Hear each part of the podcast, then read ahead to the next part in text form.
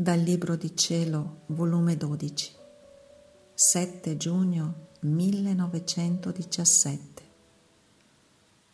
L'anima resta separata da Gesù quando fa entrare qualche cosa che a lui non appartiene.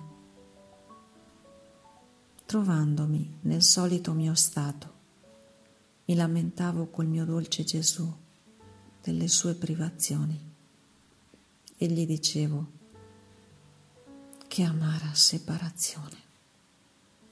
Separata da te tutto è finito.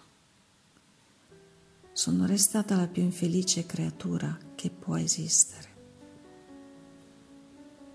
E Gesù, interrompendo il mio dire, mi ha detto, Figlia mia, che separazione vai trovando?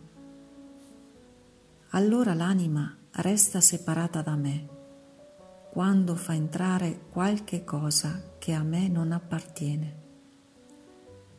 Perciò io entro nell'anima e se trovo la sua volontà mia, i suoi desideri, i suoi affetti, i pensieri, il cuore, tutto mio, io l'assorbo in me e vado liquefacendo la sua volontà col fuoco del mio amore, con la mia e ne faccio una sola.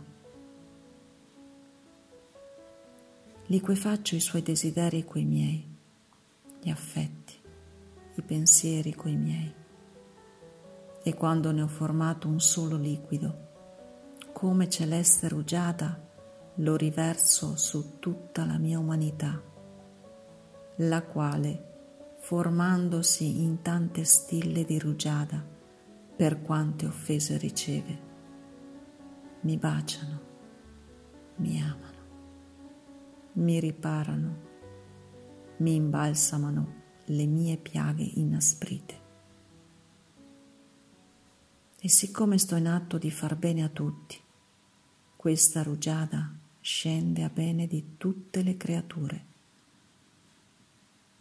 se poi trovo nell'anima qualche cosa di estraneo che a me non appartiene, allora non posso sciogliere il suo nel mio, perché il solo amore è quello che tiene virtù di sciogliersi e farsi uno solo. Le cose simili sono quelle che possono scambiarsi insieme e che hanno lo stesso valore.